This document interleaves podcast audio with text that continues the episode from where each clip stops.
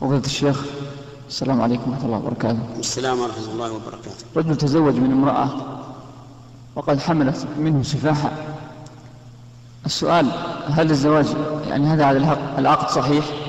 وهل الطفل ينسب إليه؟ هذه مسألة تحتاج إلى إجابة خاصة. وينظر هل هذا وقع أو لم يقع. وينظر أيضا ما يحيط به من الشبهات وما أشبه ذلك. وعلى كل تقدير فإن المرأة الزانية لا يحل نكاحها إلا بعد التوبة وكذلك الزاني لا يصح أن يزو- أن يزوجه إلا بعد التوبة.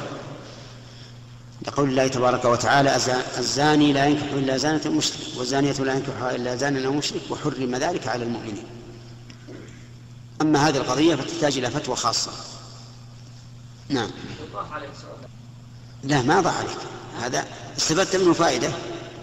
أنك إن شاء الله ستسأل عنها ونشوف الموضوع. نعم.